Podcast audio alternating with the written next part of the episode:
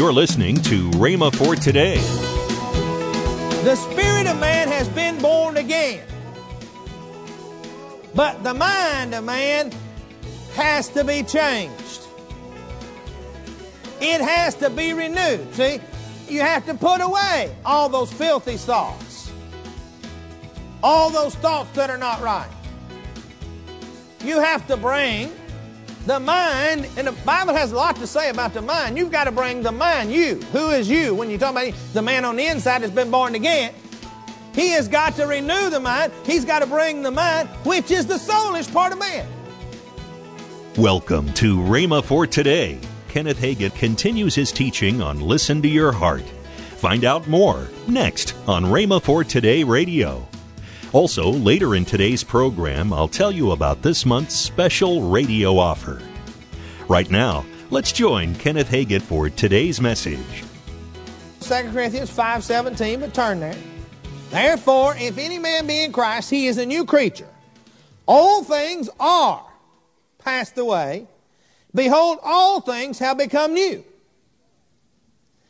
Now, it is the Spirit that becomes born again.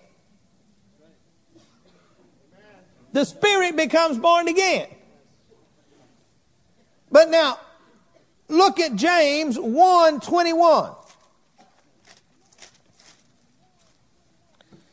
Wherefore, lay apart all filthiness and superfluity of naughtiness, and receive with meekness the engrafted word, which is able to save your soul.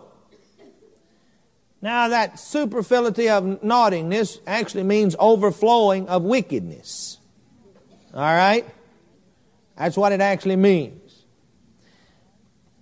And uh, here it says, save your soul.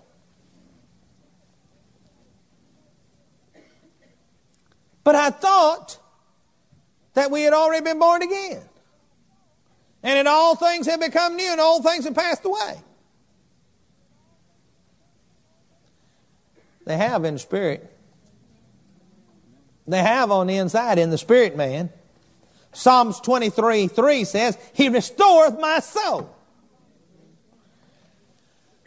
Now, as you look at this, it seems that the word restore in the Hebrew and the word renew in Romans 12 2. Let's turn there and read that. Romans 12 2. And be not conformed to this, this world, but be transformed by the renewing, the renewing of your mind, that you may prove what is that good and acceptable and perfect will of God. It seems as though the word restore in the Hebrew that's translated restore from the Hebrew, and the word that's translated renew from the Greek carry with it the same connotation. Restore and renew. Uh, we understand those two words in the English, and they do carry with it the same connotation. Am I correct? If you restore something or renew something, it means you bring it back to its original state. How many of you have ever had a piece of antique furniture that you got out of the attic at grandma's house or somewhere else. Now that had to be renewed or it had to be restored. Either you took it to a shop to do it or you did it yourself. Right? Now, that piece of furniture was good. The wood was good. Everything. It was, it was a good piece of furniture, but it was, uh, it was scratched. The, the stuffing was gone out of the cushions and so forth. And you had to renew that thing, but you didn't have to make a new chair. You had to renew, you just renewed it. Now what happens is, and you need to get, this where, this is where we begin to get off base, and this is where we get into to some teaching that causes us some problems. The spirit of man has been born again. But the mind of man has to be changed. It has to be renewed. See, you have to put away all those filthy thoughts, all those thoughts that are not right.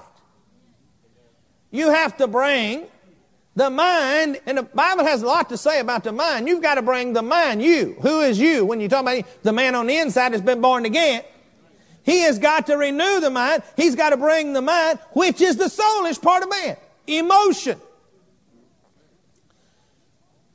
Young adults, young people, older people that are single again for whatever reason, that are going out, dating, you have to continually keep your mind renewed with the Word of God. If you don't, the emotion of the soul will take over and you'll sin. It's the truth. And it's about time we face some of these issues straight ahead, straight on from the pulpit, and then we wouldn't have a congregation that is so confused. I've said it in my teaching on the home and family a long time ago. God created male and female, and He created with us with the proper emotion. But then we must take His laws and govern that emotion. That emotion operates in the soulish part of man. The intellect, the emotion. The Word of God helps us to renew the mind so that the mind thinks in line with God's Word. And when the mind is thinking in God, line with God's Word, it will not allow the emotions to get out of control. Let's just lay it down where it is. You know, some people try to say, well, you shouldn't have an, any kind of emotion. Well, that's not right either. That don't line up with the Word of God either. Because we have been created to have emotional feelings for those that are opposite of what we are. God said it. And if there's any emotional feeling toward those that are not, then there is a problem because God said that it is supposed to be the other way. And Paul goes on then in Romans and in other places to talk about that whenever you get into that, it's perversion and so forth and uncleanliness and all kinds of stuff.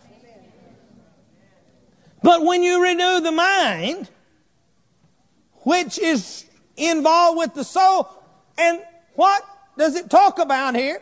It says that the soul and the spirit are divided by what? the Word.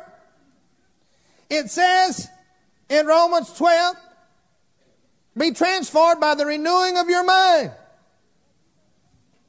Now, in, in James 1 there, James 1 21, how did it say that we were going to renew the mind so that the soul could be saved? By the engrafted Word. The Word said the soul would be saved. Well, the soul is a part of the mind, or the mind is a part of the soul. We probably should say it that way. The soul is the emotional and the intellectual seat of the body. The real man lives on the inside, the spirit man. But the controls for the body that are unseen live up here in this head of yours. But we must, we must, we must renew the mind with the Word of God that will change the way the soul thinks and operates. And if you can do that, or if you do do it, you will find that you won't have as much trouble with temptation as you've had in the past. A lot of people get out on their knees and they're praying, Oh Lord, help me to overcome temptation. You don't pray to overcome temptation. If you study the Word of God, get the Word of God in and renew your mind, isn't that what it said in James there? That the engrafted Word would what? save your soul. The engrafted word would save your soul. Now let's turn, turn back there, real quick. Turn back there to James. 121. Wherefore, lay apart all filthiness and overflowing wickedness, and receive with meekness the engrafted word which is able to save your soul. Receive with meekness. Meekness. Yeah, but brother, I've heard it taught otherwise. No, receive the word. See, that's what a lot of people say. Yeah, but my preacher says this. See, that's not meekness. Meekness receives the word for what the word says, and what anybody else has said that is contrary to the word, they let it go. You have got to learn and put yourself into the Word of God. Find out what the Word of God has to say. It is important that our minds be restored and be renewed so that we will think and act in line with God's Word. The engrafted Word, which is able to save your soul. But James is writing to Christians. So therefore, if he's writing to Christians, they are already born again. They, old things have passed away, behold, all things become new. So he is talking about saving the soul. So the soul has to be something different from the spirit. Amen. The Word of God does a good job of dividing it. You and I, in our natural states that we live in, have a very difficult time doing it. It is only through the Word of God that we can really understand it and really divide it right. You're listening to Rhema for Today with Kenneth and Lynette Hagin. You can find more resources that will change your life. So visit us today at rhema.org. That's R H E M A dot O R G. I'd like to tell you about this month's very special offer. First in this offer is the book from Kenneth E. Hagin entitled Growing Up Spiritually. Also, a three CD set from Pastor Hagin entitled Because of Jesus. All this for $19.95. That's $13.95 off the retail price. Don't delay, call today. Call toll free 1 888 Faith 99. Again, call toll free 1 888 Faith 99. You can also order online at rhema.org. That's R-H-E-M-A dot O-R-G. dot org. Or if you prefer to write to Kenneth Hagin Ministries, our address is P.O. Box 50126, Tulsa, Oklahoma 74150. We always love to hear from our listeners, so write in or email us today and become a part of Rhema for Today. Now, let's join Kenneth and Lynette Hagin you know, I want to thank all of you that are partnering with us. Uh, you help us so much to be able to go all over the world and preach. You say, well, what's a word partner?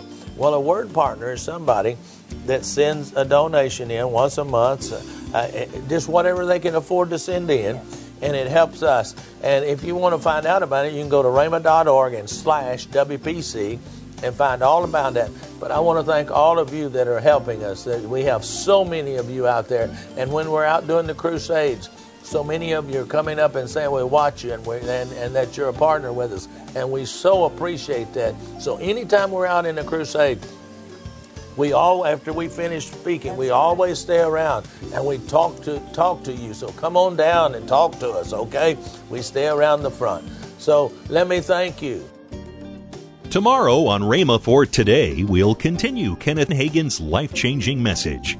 That's tomorrow on Rhema for Today with Kenneth and Lynette Hagin.